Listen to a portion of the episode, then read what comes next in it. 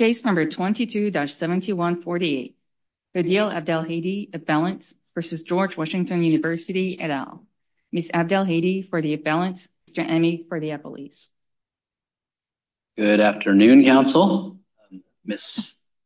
I think so, I think in the afternoon now. Ms. Abdelhady, please proceed when you're ready. Thank you, your honor, and good afternoon. I believe this case will be uh, different from the last. It's not that complicated.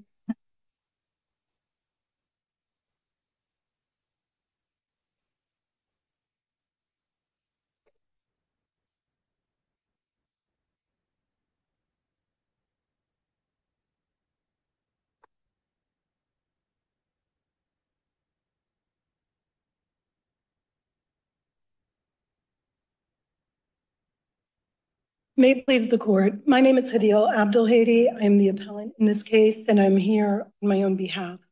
I'd like to reserve, please, three minutes for rebuttal. Thank you. Uh, this case, uh, the law in this case is straightforward, but the record, I think, has been muddled somewhat over the course of this appeal. So what I'd like to do with this time is to, of course, address any questions that the court has, and also to um, reiterate the relief that I am seeking and why the court should grant that. Uh, and also, I'll be discussing the Hubbard um, case and its factors, um, although I think those are well known. But I do want to clarify some facts and distinguish between what is before the court and what is not before the court uh, in the course of discussing Hubbard. I am asking this court to do two things. First, to reverse the district court's order on appeal. And second, to enter an order or to direct the district court to place under seal the 16 documents that are an issue that contain the medical information that is an issue. That relief is appropriate. In this case, unlike most of the cases, in fact, I think it's all of the cases that have been discussed in my brief in uh, the university's reply, um, or its brief in my reply. Um, the court in this case, the district court, did not at all apply Hubbard. We have an eight-line minute order uh, in this court's cases from Hubbard, and in the 40 years since, the unbroken line of cases, amplifying and reinforcing that rule. Where the court here has found that the district court has not adequately addressed the Hubbard factors, or any one of them in some cases, the remedy, the action has been to remand, to reverse the district court. In this case, we have something different, which is no discussion of Hubbard whatsoever. We have an eight-line minute order dealing with 16 documents. Uh, so reversal is the appropriate uh, first step in this case. In terms of my asking the court to essentially end this case here, by directing the district court to place the documents under seal, that too is appropriate, and it's uh, warranted under precedent. Uh, in the case of Hardaway, for example, which did involve medical information and a medical report, I believe the language was there, uh, this court directed the district court to place the documents under seal. This court also prospectively made the same directive with respect to future filings. I'm not asking for that. I am talking only here about the filings that were made by the university in September of 2022. Uh, in Hardaway, again, yes? In your argument about Hubbard, would you agree that district court doesn't have to cite to Hubbard uh, for its analysis to be sustained on appeal? As long as its analysis covers the factors implicated or relevant in that case, that would be sufficient. Sure. I am not suggesting that this is a matter of a perfunctory citation or a missing citation. Mm-hmm. I am speaking in substance of the contents of the district court's orders. It's eight lines.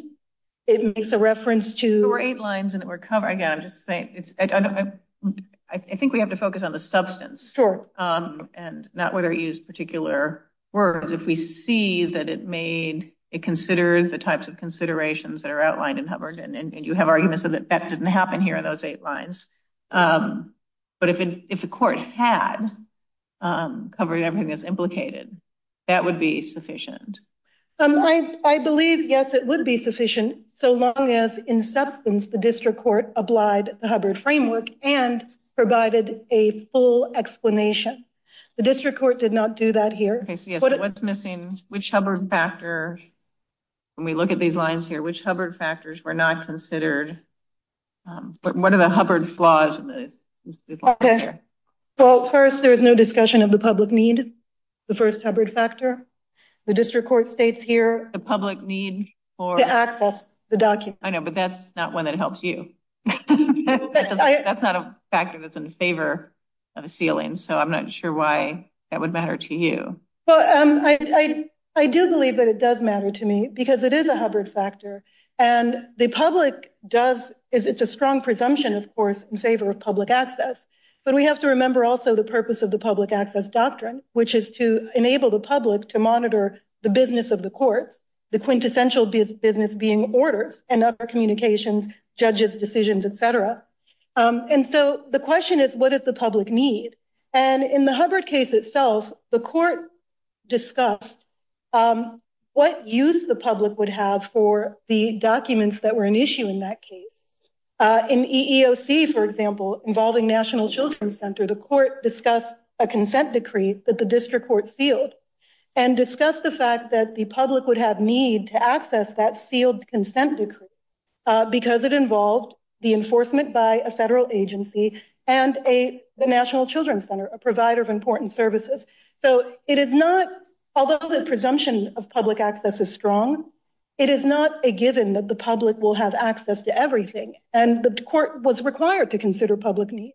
And most recently in In Re LA Times, this court made that clear. So how is there not, this is a tort case for medical injuries, uh, for injuries, physical injuries, um, and related matters. And how is the public, how is that factor going to favor you in a way that it would make sense to remand for the district court to address that factor since the public would, you know, if the court is going to, as your complaint requests, if it were to award damages against a hospital for engaging, uh for for asserted negligent behavior or other sort of violations that you enumerate in your complaint, isn't the public necessarily going to need to know to some extent what those injuries for which compensation was awarded are so they can know whether this was, you know, was the court performing in its adjudicatory role in a sensible manner? Yes, I understand that. Um, the public here in the redacted complaint at ECF number 14, which is the mm-hmm. only version that the district court referenced, the public does here in the public redacted complaint have as much information as it needs to understand that one count, which you're referring to, which is the negligence count. The others are intentional acts counts, not negligence counts, have nothing to do with these injuries. Mm-hmm. Uh, what I have redacted is not wholesale redaction. I have not placed it under seal entirely. I have redacted diagnoses. I have redacted um, uh, names of providers. I have redacted essentially information that would appear in a medical record. Is a diagnosis not going to be relevant to the damages sought and calculated? Well, if the case goes forward, this case was now at the point in an order that came after the order that is on appeal here. Uh, the court dismissed that negligence claim, not in consideration of any injury, whether it occurred by ability, anything like that. No, the court dismissed uh, some of the claims, or let me speak just about the negligence claim. It granted the university summary judgment in reliance on its interpretation of the District of Columbia Workers' Compensation Act that had nothing whatsoever to do with whether these injuries occurred. So the public, yes, does have a right of access. But you were the one who filed the motion to seal, and we disagree with that summary judgment decision, but at the time you filed your motion to seal, which was long before the summary judgment. That's correct. It was about a month before. Right. So what would the argument be that the public would not have um, an interest in uh, understanding exactly what the injuries were before a court of law were to award? Well, because the summary, uh, the court's memorandum order, the dispositive order, and the uh, accompanying opinion does not discuss any of those injuries. It has nothing to do with them. And in fact, the district court confirmed that by redacting from its own memorandum opinion that it issued on November 29th, the very information that is an issue here. The public knows from the complaint, the circumstances of the accident, it knows other details about the accident and the injuries that it doesn't know, for example, on what date or in what month plaintiff went to which provider for treatment for X injury. And I think the court should also consider my uh, interest here in terms of privacy and the prejudice to me as the court considered the same thing in Hardaway. We are talking about detailed information. Yes, it is contained in the complaint. But what public interest is there in having those details? And the court should also take into consideration that we are talking today, unlike in the Hubbard 1980 time, we are talking about electronic access to records by anyone anywhere in the world, including through parties who sell court records. So why should anyone anywhere in the world have access to these details when it's not necessary to understand the nature of the allegations and the claim? You know, the court in the Supreme Court, for example, in the Nixon case stated that the court's dockets are not reservoirs, whether it be for libelous um, content or uh, to satisfy any morbid interest, and it's not tabloid material. Uh, so there is no reason still that the public has for the purpose of the public access doctrine to monitor the judiciary, to know the details of plaintiff's uh, um, injuries or any diagnoses that were made. And again, I've not concealed from the public Uh, the information that is needed to understand that first negligence count. That has not been concealed. And I'd like to, oh, I'm sorry. There's um, a sentence in the minute order, I guess it's uh, the fourth line. Uh, it says on the court's review, those documents contain no medical records or details that the plaintiff herself does not already mention in the redacted amended complaint. Do you believe that that statement is factually correct? No, I believe it's factually incorrect. And I've discussed that uh, in the um, brief and in the reply brief, but it's discussed in the brief. That is factually incorrect. If it is factually, let's assume for the sake of argument that it is factually incorrect, then your position in that that demonstrates an abuse of discretion. Yes, it does. And um, then regardless of whether Hubbard is cited or analyzed or all of the factors of Hubbard were considered properly, I assume it's your argument that to the extent the district court relied on an inaccurate assessment of the facts, um, it's an abuse of discretion, even if the district court kind of understood Hubbard completely. Yes, Judge Wilkins, I would agree with that. And I would add to it uh, record facts that the order where it says medical records, three sentences up or two sentences up, the district court sealed one document because it contained medical provider names. That document is not a medical record. And yet it denies as to the rest of the documents because they are not medical records. So that is an internally inconsistent aspect of that. It is inconsistent, by the way, with the district court's June and July 2022 orders sealing the very information that is an issue here. Uh, and that seal remains except with a big hole in it that GW blew into this. Um, and it is also inconsistent with the district court's December 1st order granting my motion to redact from its first version of its memorandum that is electronically available uh, the same references to the conditions or the diagnoses that are discussed. So I would agree with your honor and add those record facts. My time is up and I'd like to add, if I may, one more thing that's important here. There is Hubbard, there is the abuse of discretion, but there's also the issue that the documents, all of them that were generated in the DOES um, were filed without authorization.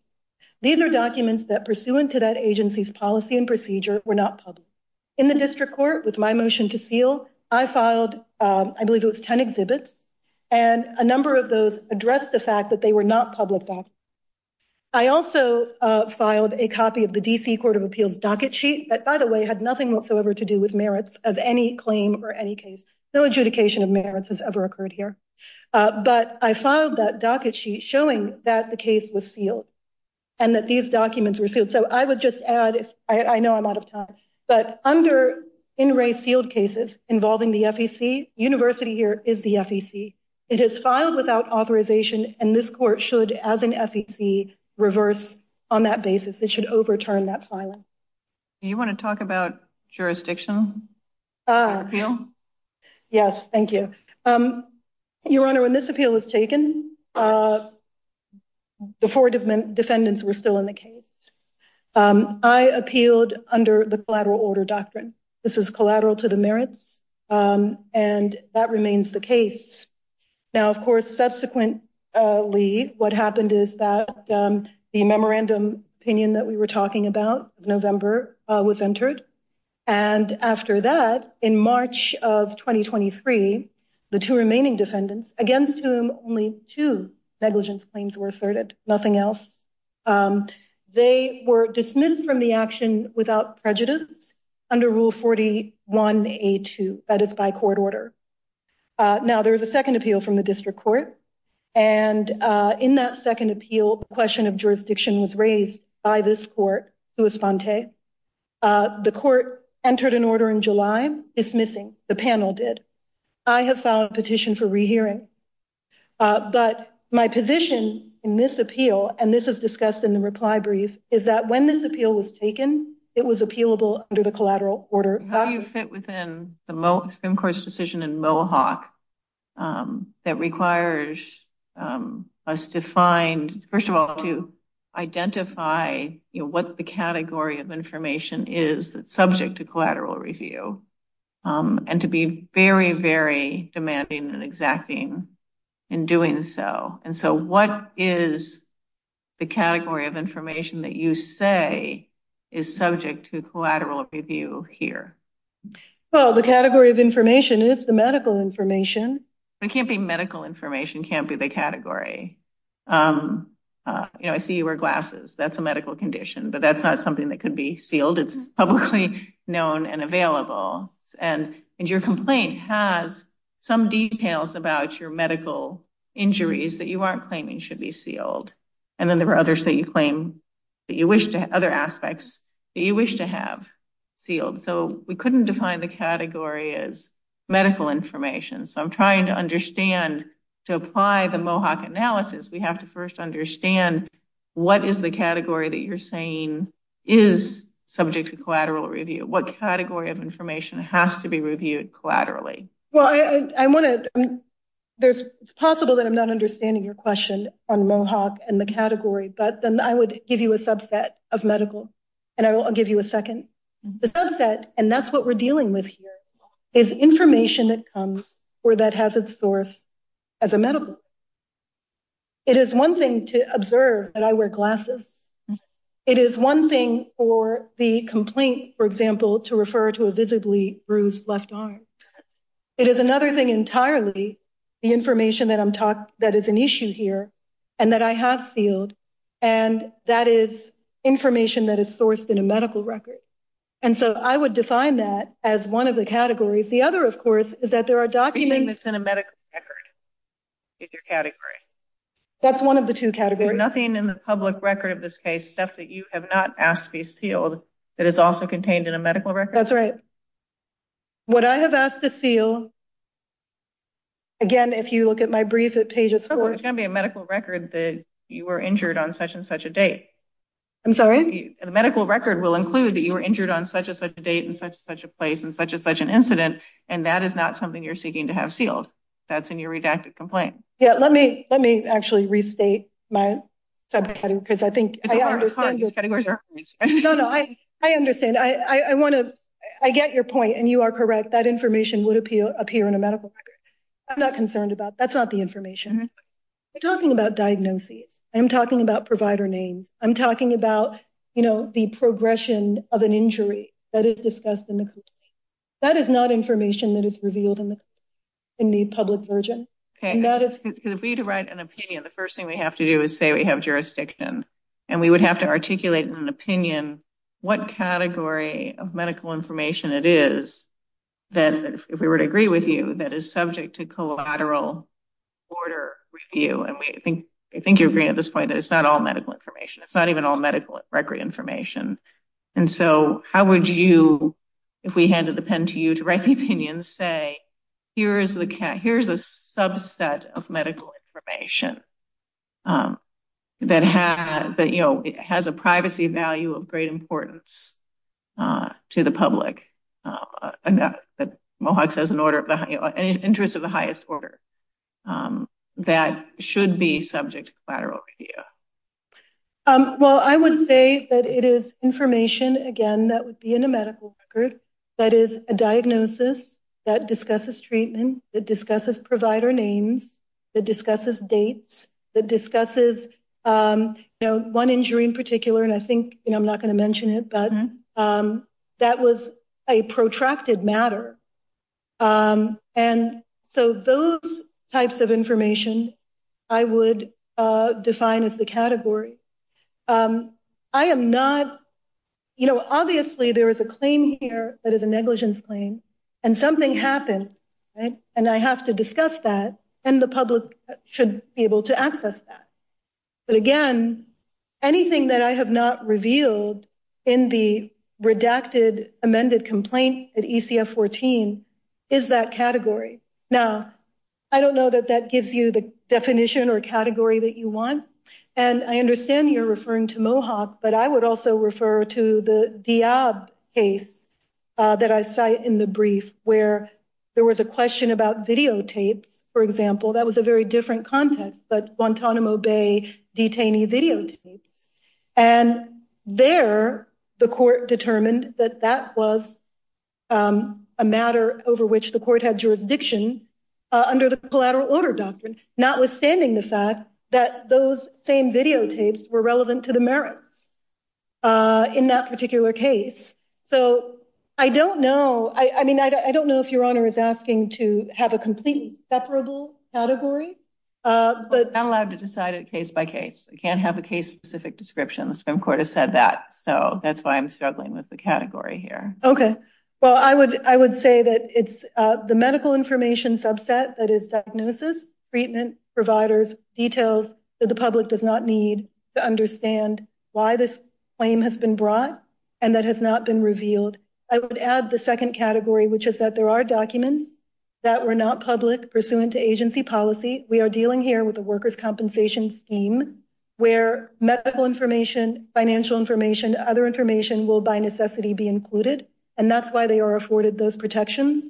And the filings here were made in violation of that and in violation of another court's sealing order, and that's the D.C. Court of Appeals. Can I understand that you attach the order of the District of Columbia Court of Appeals that um, granted uh, what appears to have been a consent emergency motion to seal the agency record, and it says which contains personal identifying information as well as medical reports, um, and it says the entire agency record is hereby sealed.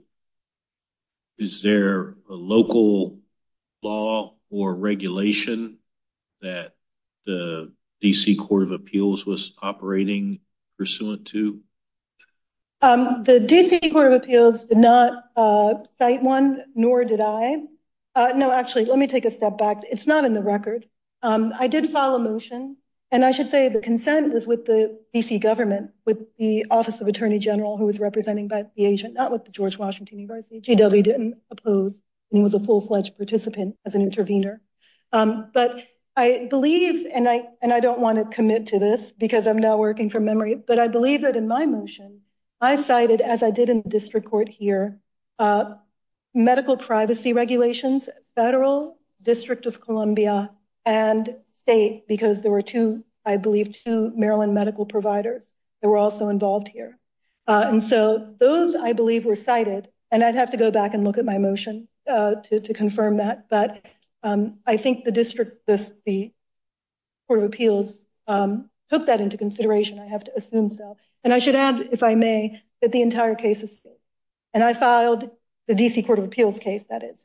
I filed in the district court with the motion to seal an exhibit that is one of the docket pages from that um, case, and it says in red that it's sealed. There was no dispute as to that. The university chose not to address it. Let me ask you a different question on jurisdiction.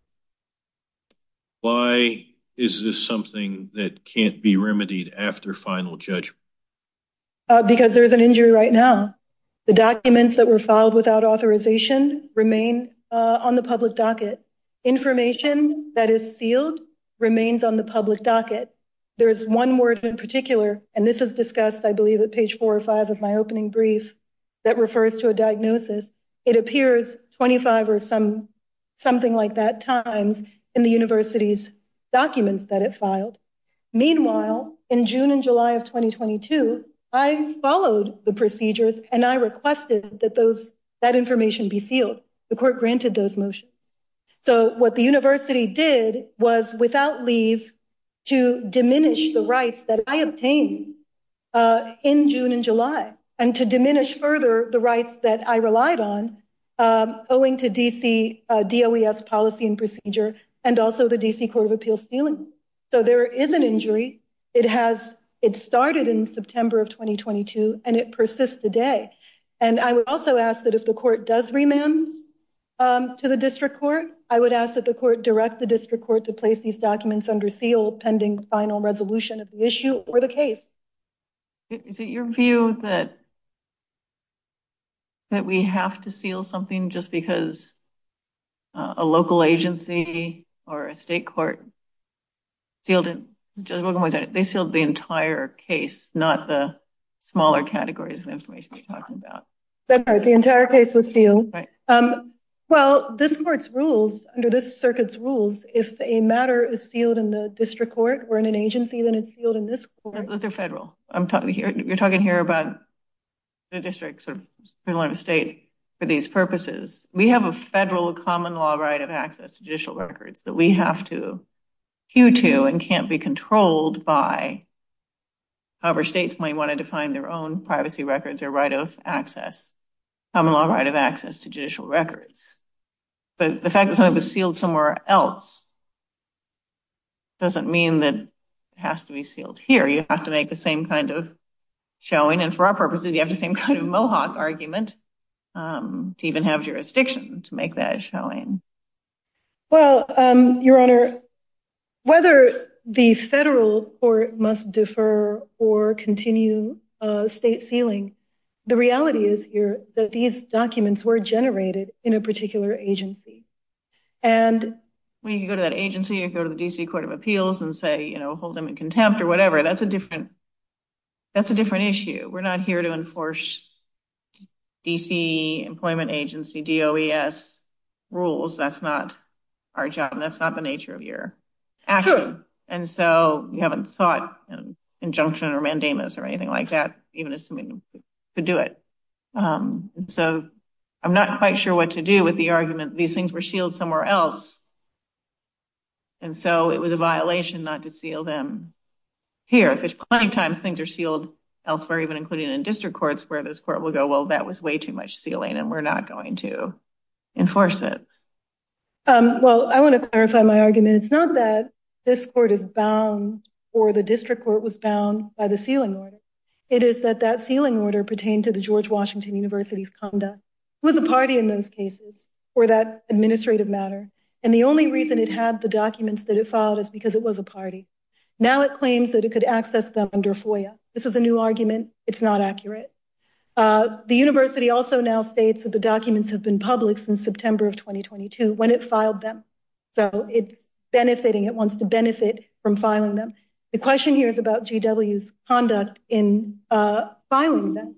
A party, just because this is a federal court and this has not been briefed, and maybe it should be if it's a point of interest, but uh, a party, you know, a court sealing order or an agency's policy has to mean something, even in a federal system, if it originates in a state or in the district.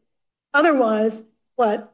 A party comes into the federal court and a sealing order or an agency policy becomes meaningless? I mean, you violated state law and you go to state court or back to the state agency to impose sanctions. But that's a different question from what you're asking here, I should think. Well, I don't think it's uh, irrelevant under this court's law. I mean, again, I'll go back to the in-re sealed cases Uh, and the FEC. Uh, sure, it was a federal agency.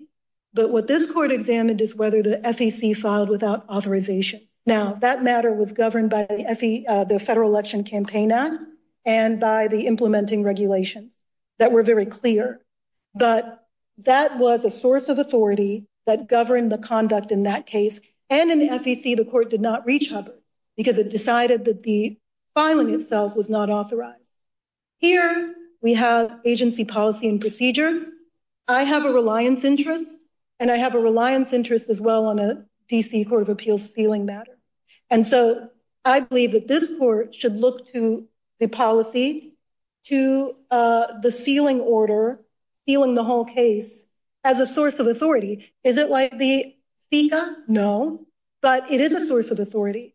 Uh, the federal courts also don't disregard uh, state law Uh, simply because it's a different system. I would add as well, you know, in the District of Columbia, there is also a right of public access. It is not that the District of Columbia Court of Appeals operates in secrecy. It is that it recognized a legitimate interest in restricting that access. Can I just clarify something? So is it your position that whatever was ordered sealed by the District of Columbia Court of Appeals cannot be publicly filed in the U.S. District Court? I'm not going to state that as my position is a rule. Well, just let me ask a different question. Is there anything that was ordered sealed by the District of Columbia Court of Appeals that you have publicly filed in the U.S. District Court or in our court? Um, let me um, just, I want to say the answer is no. I'm quite sure it is, but I don't want to misinform you or misspeak. So uh, in the D.C. District Court, no, I did not file uh, any document that was under seal, nor did I file any OES document. Uh, and in this court, the only document that I have filed, um, well, actually, this is not true. I filed the docket sheet of the D.C. Court of Appeals case. So that's what I filed in support of my motion to seal, pages of that, which you cannot access via the Court of Appeals. But it is known that there was a case. Um, and in this court, of course, I filed with the reply brief a copy of the Court of Appeals order uh, sealing the agency record, which is distinct from the whole case being sealed. And I did that because the George Washington University, in its brief, claims that there was no such order or suggests that there was no such order. I guess the reason I ask what I'm getting at is the questions that were um, about Mohawk and categories. Perhaps I'm confused. I thought that the gist of your argument was that the category here of documents are a category of documents that were that are protected by local law or by a local court order. We can debate whether or not that order or that law is too restrictive or not. But I thought that for the Mohawk analysis, it wasn't just documents that might have some medical information or how you define diagnosis or how you kind of chop that up. That the category here was this is a category of documents that were all um, have been ordered um, sealed um, by the highest court of the local jurisdiction that some of which have been filed in the U.S. District Court. And that's the category. Uh, when you have kind of that category, then that's for the categorical analysis, so to speak, of Mohawk, that that's the category.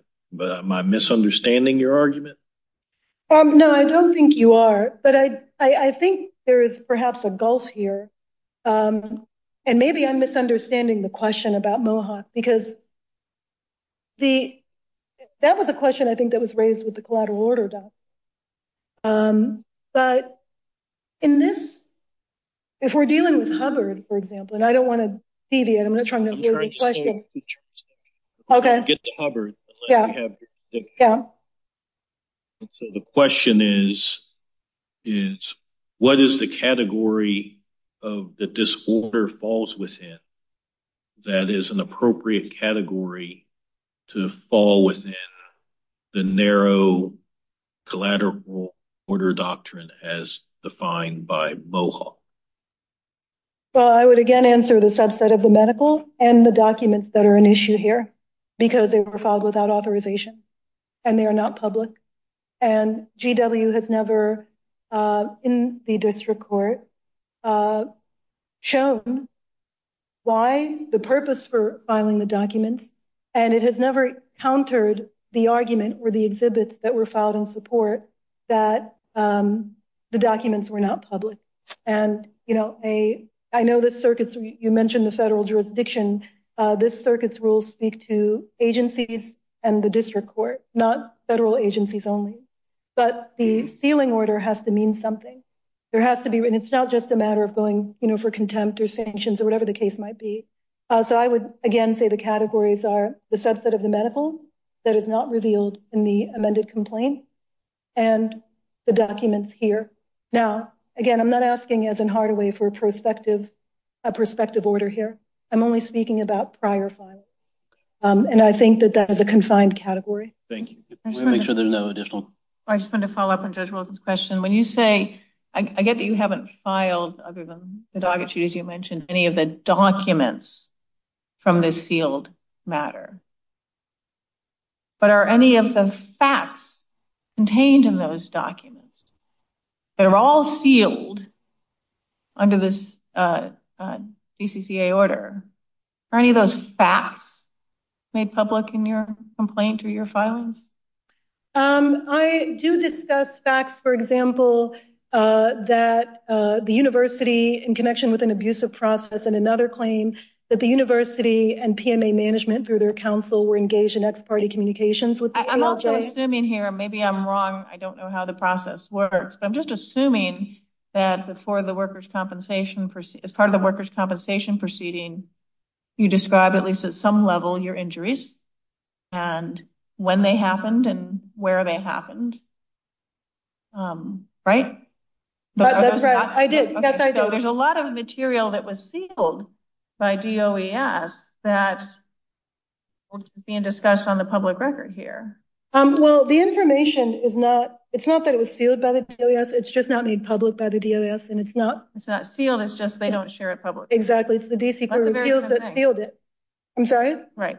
So that's a different thing. But the DCCA just categorically sealed the entire proceeding, even though lots of those facts appear in your own filings. But it also sealed the agency record. Um, I understand, but that agency, right. I understand. Sealing, and you're not saying that everything sealed there should be sealed or should even fall within a category for purposes of Mohawk. Well, yes, but, you know, anytime there's a question uh, of whether a document should be sealed or public access should be restricted, it is somehow relevant to the case on the merits or in substance in some way. And in this case, Uh, it's no different than, say, in Hardaway, where the disability was relevant to her claim for housing benefits uh, from the DC government.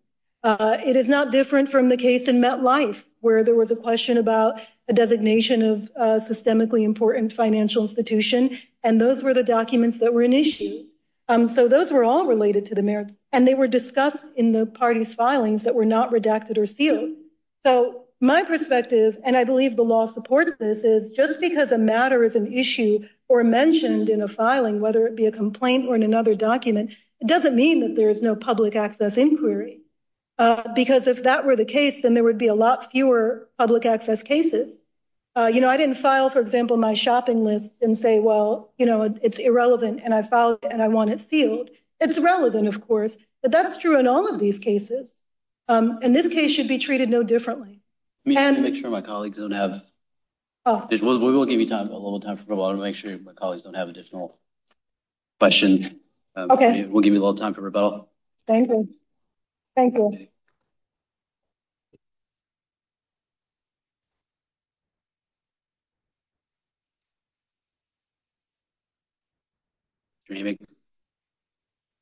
Good afternoon, Your Honor. Jared Emig on behalf of the Appellee George Washington University. Um, Your Honors, uh, George Washington respectfully requests that Judge McFadden's minute order be affirmed. There is no abuse of discretion. Uh, and George Washington again renews its motion to dismiss. Respectfully, this court does not have jurisdiction to hear this appeal. This court has already addressed the issue or not of whether there's a judgment in this case in the subsequent appeal. And this court held under the blue case because there was still this pending claim or pending claim against a defendant that did not receive a dispositive motion relief means it's not a final judgment. So now we're left with how does the appellant establish jurisdiction in this court? There's no statutory basis she can rely on. So can you help us with the Mohawk analysis? It does seem to me there's certain categories of personal medical information Um, that are traditionally kept very private and confidential and protected. Is it your position that Mohawk doesn't protect any medical information ever? It's my position that Mohawk says there must be a conclusive order, which the minute order is a conclusive order. It must resolve an important question separate from the merits, which I think whether or not these records are medical records somehow are so it's so intertwined with the merits of this case that we don't have a separate conclusive order. I'm talking about her just medical information, the subset of medical information. Can you just answer me? What is your position? Is it that under Mohawk, no, there's no definable category of medical information? I wouldn't go that far. Okay, then what definable category of medical information could be subject to review under Mohawk? I think if there is some mass dissemination of medical records in an institution, applying a specific case, whether documents or... What? I don't understand. I don't understand what it has to be mass or not. I'm trying to understand what medical information you think would be the type of category that would be subject. I don't care whether it's mass dissemination or a single dissemination. I think some type of medical information that would cause irreparable harm to the patient, that there's a privacy interest that might... Be. So someone um, someone was a victim of a sexual assault, right? Is that the type of... That type of and they obviously had hospital treatment and they diagnosed that this was as a result of you know forcible trauma. That would probably be information that would need to be protected and need to be addressed. Because? Because it's so private and there's privacy... I don't know how so private is a category. I'm really struggling with what the category should be here. So you're not willing to... Your position is not that medical information just doesn't qualify under Mohawk, that there's some category. And I'm trying to get from you how you articulate that category so we can see how that compares to how she articulates the category. My recollection of Mohawk is does not say question dealing with medical records automatically applies for a collateral appeal. It didn't involve medical records. So of course it did not say that. What I'm saying is Mohawk tells us it has to be something important. It can't be appealed ever upon a final judgment. And it involves some question of law. So I envision... It can't be remediated by appeal after a final judgment. Okay. So what is this category of medical information that would fall within that? It would have to be some... You know, I'm trying to come up with some idea that would fit within those Mohawk categories. I mean, if she were to show and to argue that the subset that she's talking about here would result in irreparable injury for ABC reasons, then you would agree, it sounds like. For these facts, I would not because there was no medical information being conveyed in those 16 exhibits other than the one joint pre-hearing statement. If she were to argue irreparable injury and the district court were to agree with her, I see you would argue there's no irreparable injury. But your category was information, medical information, private medical information that could result in irreparable injury. If she made that showing, then she would, in your view, have the type of category of information that would be subject to review. In This case, no, Your Honor, because... Even if the district court found it was a irreparable injury, would it cause irreparable injury? Because under this case, Ms. Abdelhady has consistently put within the public spectrum... I'm not asking you to answer a different question. If she argued and a district court ruled that disclosure of this subset of information is intimate private medical information, not traditionally shared with the public, even in litigation, and disclosure would cause irreparable injury. District Court made those findings after you argued against them. Would you still be here arguing that's an impermissible category for Mohawk purposes? Yes, Your Honor. I don't think it rises. I thought you said that was your category, was irreparable injury. I'm saying there could be a situation where a disclosure of medical records or medical information would rise to the level of irreparable injury.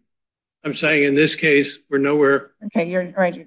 We're not communicating. I said if the District Court found irreparable injury, then it would be a Mohawk category.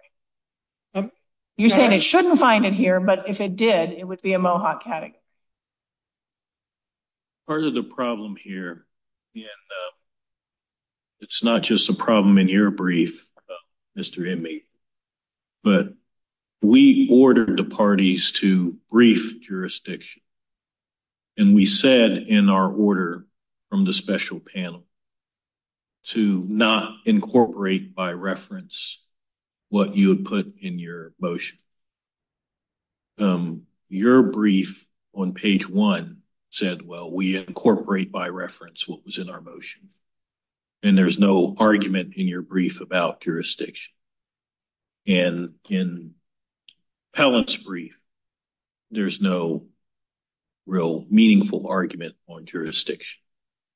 And I guess I just feel like it'd be remiss of me to not Um, admonish both of you for not following our orders. This is important. We need to know whether we have jurisdiction over this appeal or not.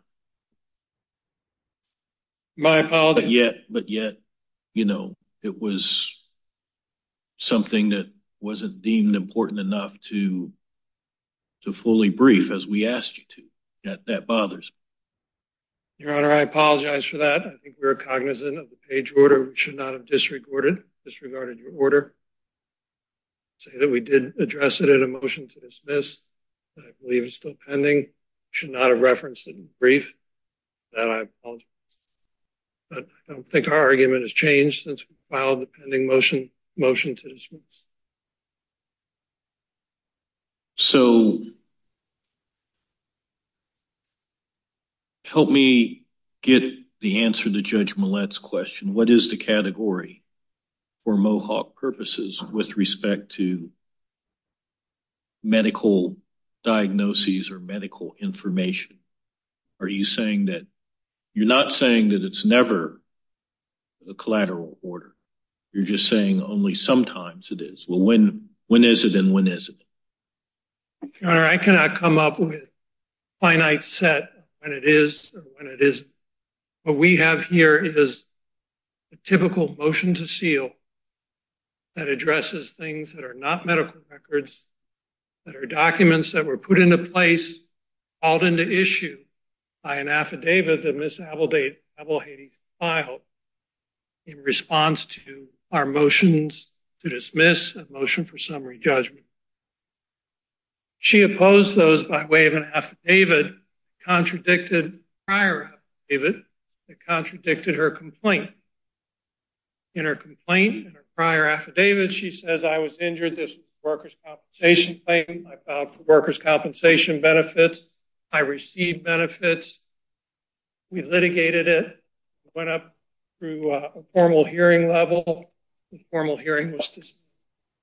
That was all in the public record at the stage that we filed our dispositive motion. Ms. Abdelhady filed this second affidavit in support of her opposition to my motions for summary judgment. In that affidavit, she reversed course and said, I wasn't working. This case wasn't subject to workers' compensation. George Washington filed a reply saying that this was tantamount to a sham affidavit because it contradicted her prior affidavit.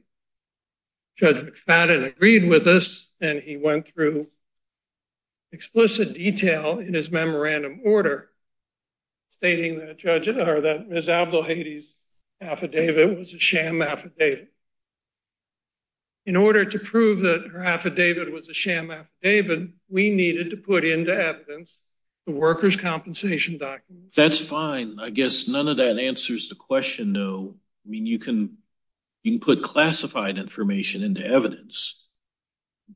Whether you needed to put it into evidence has nothing to do with whether that has to be on the public record. And I guess what I'm trying to understand is what is the category of medical type of information that um, the question of whether or not it can be put on the public record is sufficiently important and collateral enough that that's appealable. How do we know it when we see it? I understand you don't think that this case is one of those cases, but we need to know how to identify it. I think if it has identifying insurance information, if it were to have diagnoses, physical examination results, medications, that type of information, that would rise to the level of something that the court should consider sealing. That apply the Hubbard. We don't have any of that in this. Diagnoses. You agree. Diagnoses, except to the extent, and this is the critical point, and I think this is why Judge McFadden's minute order complied with Hubbard, except to the extent that it had already been disclosed. That's not the jurisdictional question. No, Your Honor, and I'm blending. You're to go over there. I'm blending it. We don't even talk about that. We've got jurisdiction. I mean, you represent a hospital that must have enormous amounts of medical information at its hand. And I would think that your client would have a view on whether someone can compel it to just throw all that stuff into a public record, or there are things that it says, no, no, these things should not be subject to public filing. And if you order me to, I'm going to challenge that on appeal. I guess where I'm having trouble with, and I understand that Ms. Abdelhady has created a subset under Mohawk of what would be a permissible interlocutory order. And she says medical records. Okay. I'm locked. Back off that. She started talking about a subset of ones, and I think she included diagnoses, which you just said. You agree that diagnoses as well. That's set forth in a medical record. That might start talking about a sufficient question. Doctor's oral announcement of a diagnosis wouldn't be protected, only the medical record documenting it. But this is where it blends in, and it has to blend in respectfully to the merits of the argument. It can't. I don't know how else. Well, we have to decide whether we have jurisdiction before we get to the merits. So we can't blend jurisdiction and the merits. We have to define what's appealable and what's not without peeking ahead to the merits. But she is not requesting in this case that a medical record be sealed and that this court has jurisdiction to address the issue of whether or not a medical record is sealed. She submitted 16 exhibits. None of them are medical records. They're just not. The only one that had reference to physicians was the one that Judge McFadden actually sealed. So what are we left with? We're left with, is there jurisdiction for this court to grant an interlocutory appeal on a personal injury case when there's evidence on the record of a workers' compensation case?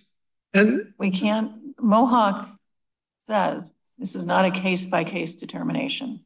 So whatever happened in this case doesn't matter. And now I'm trying to get back to the point that she said diagnoses, you said diagnoses. Some of the sealed information here is of a diagnosis. But that information is now, or some of the information that she wishes to have sealed is of a diagnosis.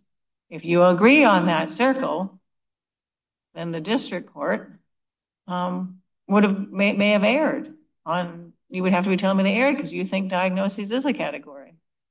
I look at, and I think I'm blending what may be sealable, what may generate an appeal under Mohawk. It may be sealable in district court if it's medical record making reference to a diagnosis as opposed to another document that references the diagnosis. They're two different things. When I look at Mohawk and it says the order must be inclusive. It must resolve important questions separate from the merits. And most importantly, it must be effectively unreviewable on appeal. And I use Mohawk from that perspective. Okay, so if diagnoses are just not supposed to be out there, that's something people are entitled to keep private, not put on the public record for the world to see. That's not going to be effectively reviewable on appeal after a trial when it's all put out there in the public.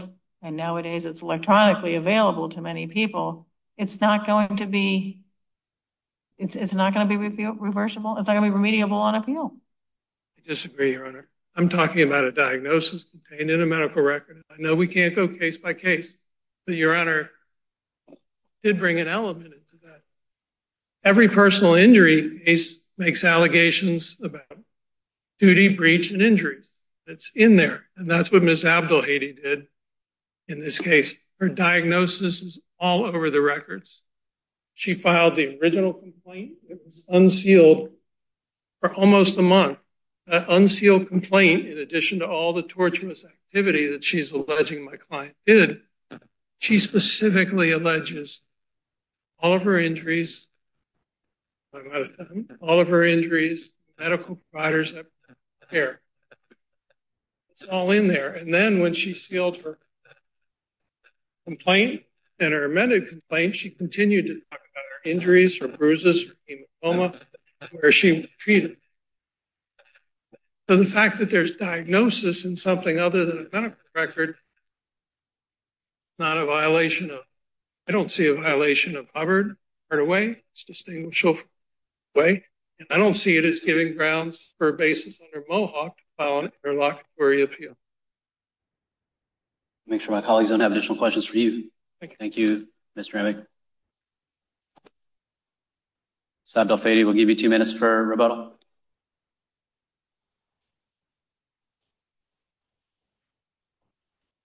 Thank you. I looked at Mohawk again to try to understand. Um, I would just back on Mohawk and jurisdiction. And Your Honor, I take your point um, about not addressing it in the brief. And this is not to comment on the quality of the uh, discussion. That's obviously for the court to decide. But um, the opening brief of the appellant did discuss jurisdiction. So I just wanted to note that. In terms of the Mohawk, it's my understanding in that case that the uh, imperilment of attorney-client privilege was not um, reviewable because there was no irreparable injury, that that could be addressed after review uh, or adjudication on the merits.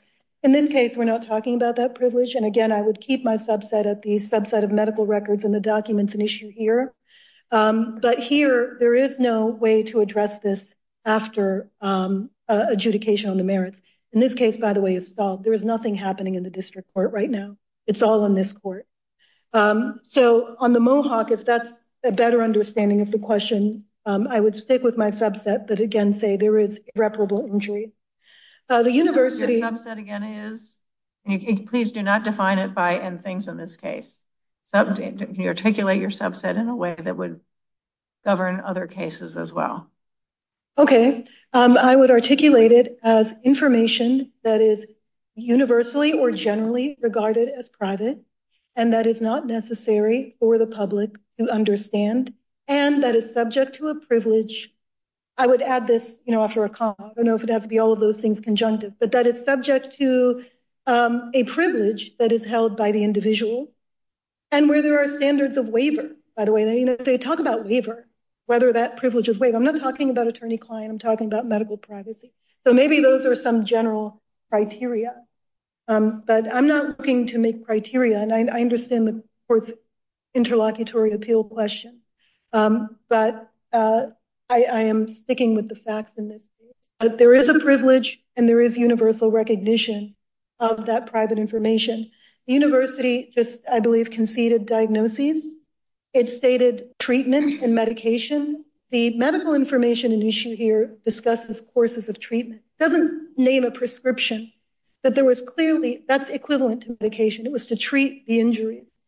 Um, the university also states that it didn't disclose medical information. That is false, and it's a repetition of a false statement that is made throughout this case.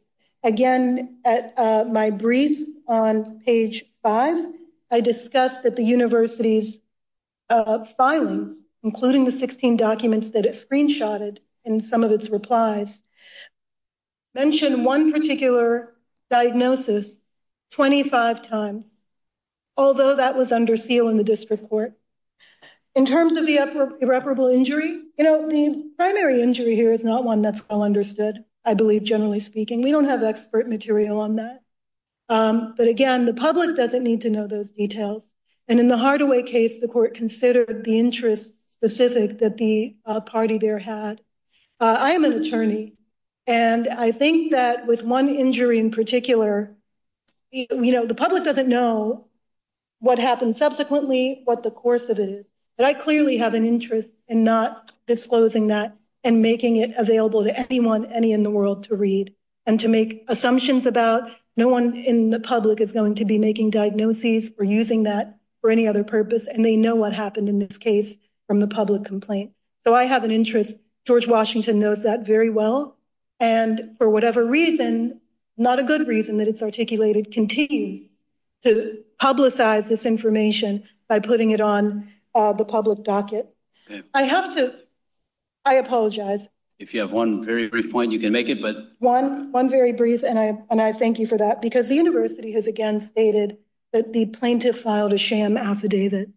And I want to point the court to my uh, reply brief at page 12. That is not an accurate narrative. It doesn't cite what that was, because that's also, you know, that's not something that is, um, that's an injurious state to make, statement to make that someone has filed a sham affidavit and that someone's also a lawyer. And I discussed that in detail in my Rule 54B motion. That's not part of this record. It's at 68-1. But since the university here repeats these claims, which are not accurate, I wanted to respond to that. And I thank the court for the additional time. Thank you. Thank you, Ms. Abdelhady. Thank you, Mr. Emig. Take this case under submission.